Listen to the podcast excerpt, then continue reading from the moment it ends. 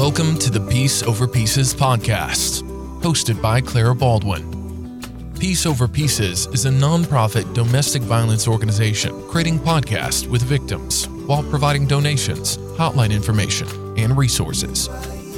If you or anyone you know is in need of financial or emotional assistance related to domestic abuse, please visit our website for contact information. Now, without further ado, please enjoy the next episode.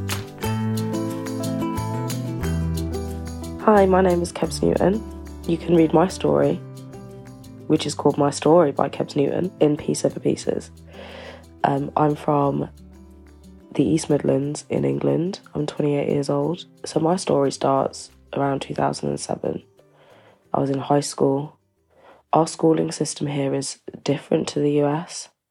So you leave school at 16, you go to college, but it's not college like you guys. We go to college and then we go to university instead of staying at high school till we're 18. So I was 13 in high school. We don't go to middle school either. So I was 13 in high school, in my second year, and I started dating this guy. We were friends, all the kind of emo kids in my town. I'm from a small town, all kind of hung out together kind of regardless of age because there weren't that many of us. I became friends with this guy. I think he added me on MySpace or something, and we started talking, and we were friends. But he always kind of made me feel super uncomfortable because he was 16, nearly 17, I believe. He was about to leave high school, and I was just starting high school. And I've always kind of been quite smart like that knowing that that was kind of not okay. So we started talking on MSN, started hanging out. So he told me he had feelings for me. And I didn't want to be with him. I said that I just want to be friends. And then, kind of, the late night phone calls, the messages were getting kind of more and more intense. And I was starting to feel super uncomfortable. He was drinking a lot, self harming, things that I hadn't really been exposed to because I was so young pretty much manipulated me into being with him because I was scared something would happen to my friend if I didn't, you know, give him what he wanted. So I kind of agreed, reluctantly agreed to be with him. And uh, I remember always seeing people post about their partners and things. They're like high school sweethearts, whatever, on MySpace and talk about how much they love them. And I was always like, fuck, why don't I feel like that? I don't feel like that. It was kind of like I grew fond of him, but I, I never loved him. He made my skin crawl, honestly. He was creepy. He was an asshole. he was abusive in every sense of the word. It gradually got worse. I mean, the first red flag was him manipulating me into dating him, but I was 13. But, you know, I kind of also didn't really know that the things that were happening weren't normal because I had no experience of relationships before it wasn't until my friends around me were like, Kebs, he's abusive. But I guess even then I didn't listen or I didn't really understand. But he, you know, started making me dress a certain way. It kind of didn't make sense because he was also like an alternative guy. But I guess it's because he didn't want all the guys thinking I was cool or something. Made me dye my hair brown. Made me take my piercings out. Made me dress a certain way. I wasn't allowed to wear shorts. I wasn't allowed to wear skirts. He had to approve who I hung out with he didn't want me speaking to people when I was with him. Well, at all, really, but I couldn't get away with it when I was with him. He wouldn't let me like text or call my mum when I stayed at his house. Um, wouldn't let me eat because he said I was fat. Just, you know, made me feel really bad. Made me feel just really like I had no confidence. Like put me down in front of people. Even like my family and my friends. I don't know, I guess to make himself feel good. He started getting physically abusive. He hit me a couple of times he threatened to hit me, you know, like pull his fist up and pull it back so that I would think he was going to hit me. You know, gaslighting, love bombing. Of course, I didn't know those terms back then. Then he started to get like sexually abusive. We never actually had sex, but he would force me to, you know, perform acts. You know, if we were watching a movie or something, I always knew that he was going to start doing stuff to me. And I would just stare at my living room door, hoping that someone would get up and catch him, but it never happened. So I got a bit older, maybe like 15, 16, started like drinking, whatnot with friends. I'm from like a rural town, so we'd all go get drunk in like fields. Every time I got drunk, I would call him and break up with him.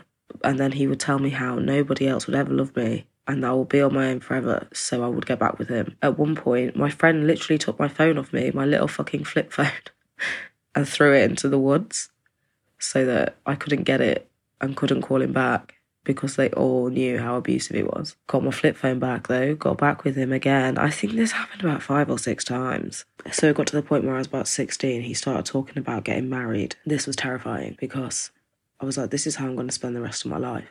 Because he was about 18, 19 at this point, and he was like, "Let we 16, like we can get married." And he kept saying that he was going to propose to me, and I was getting freaked out because I was like, "I'm going to be stuck. This is going to be the rest of my life. I'm going to be stuck with someone who I don't love, who's abusive towards me, and this is it. This is going to be my life."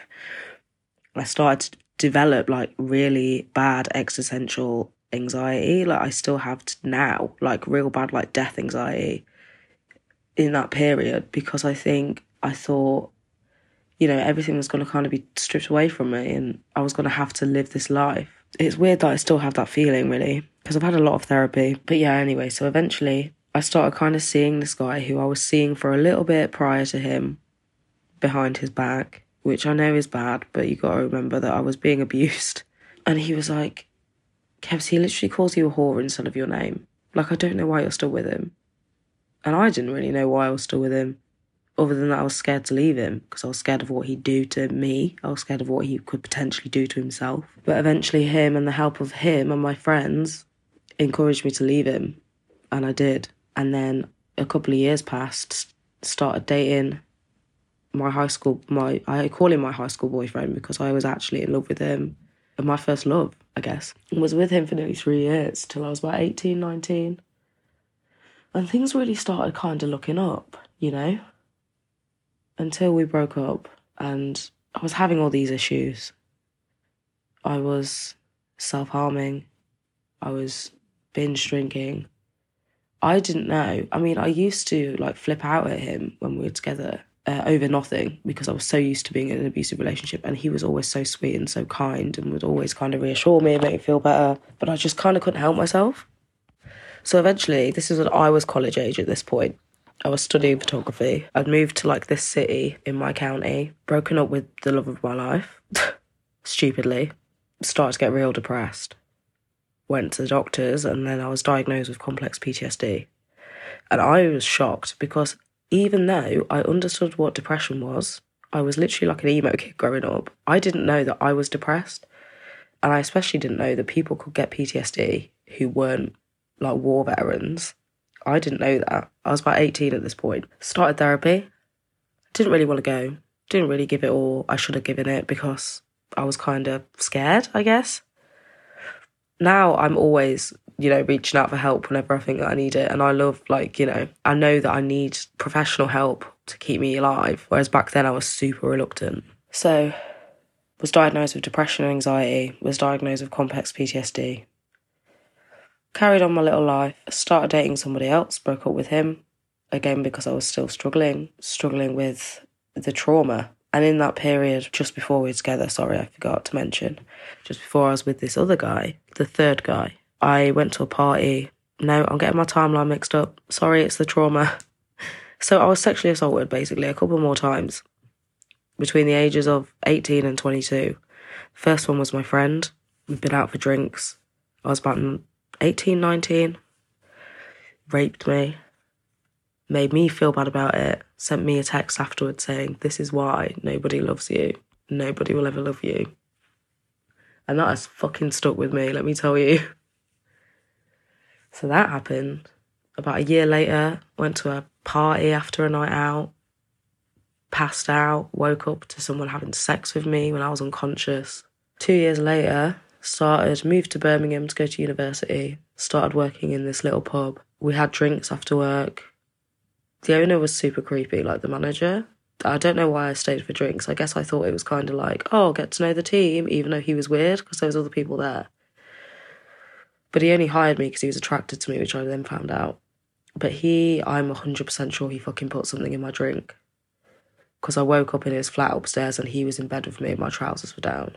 So those were like the three events after the initial abuse that I didn't really mention in the story.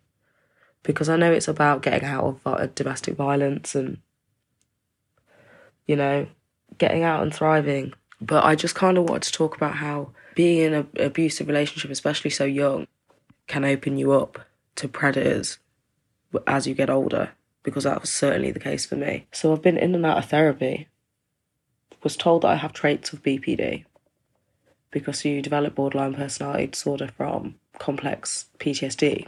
Not really had an official diagnosis because it's still quite a taboo illness because it's chronic. Especially here, you'd be a drain on the NHS to be diagnosed with like a chronic mental health issue because they can't keep di- discharging you and whoever. So it's given me a personality disorder. And when I was about 24, became an alcoholic, which is a direct result of my mental health and my trauma, I believe. I mean, whether it's whether I'm an alcoholic as a reaction to what happened to me or a reaction of how I dealt with it through self medication, whatnot. I mean, it shouldn't matter how I got there as long as I'm getting better. But, you know, for me, I don't think I would be an alcoholic if I wasn't abused and got like, you know, four different fucking mental health, mental illness diagnoses. So it took me a long time. It's taken me a long time. I've still been a work in progress. I've only been in recovery. I've been in recovery after I wrote my story. But things are finally getting better. I'm in my late 20s now. I'm 29 this year. So it's taken a super long time. And I'm going to, you know, I'm, I'm going to keep on that path. I don't know if I will ever be with someone now.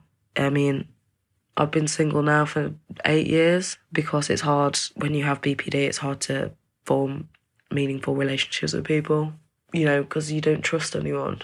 It's hard. And, you know, it sounds dark, but I've kind of accepted that I may be alone forever. But I mean, also that's okay. Like, I'm thriving, I'm sober, I'm happy. I'm happy for the first time in a long time. I was so scared to get better because I didn't know what that would look like. I was so consumed in my own darkness that I was scared to not feel that way anymore, which is weird. But I'm starting to not feel that way anymore. And I'm enjoying my life again. And yeah, it's taken me a long time. And I've had to put in a lot of fucking work. And I'm going to be on medication for the rest of my life. I'm probably going to be in and out of therapy.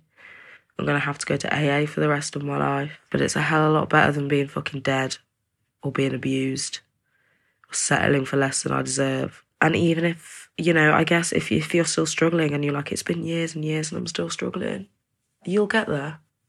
I did. It's taken a lot longer than I wanted. but, you know, you can't put like a time cap on getting better. And you've got to want to do it for yourself. And you've got to be ready to, you know, love yourself and want to get there. And, you know, I'm proud of everything that I've accomplished. Life isn't perfect but it's hell a lot fucking better than it was.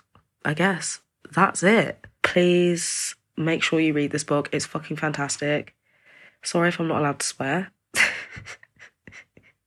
and thank you, Clara, for having me. Like, I've wanted to do this for so long. I feel like now I'm sober is the best time to do it because I probably would have been drunk doing it before. yeah, peace over pieces. Buy it, read it, and live your best life and don't take shit from abusive partners.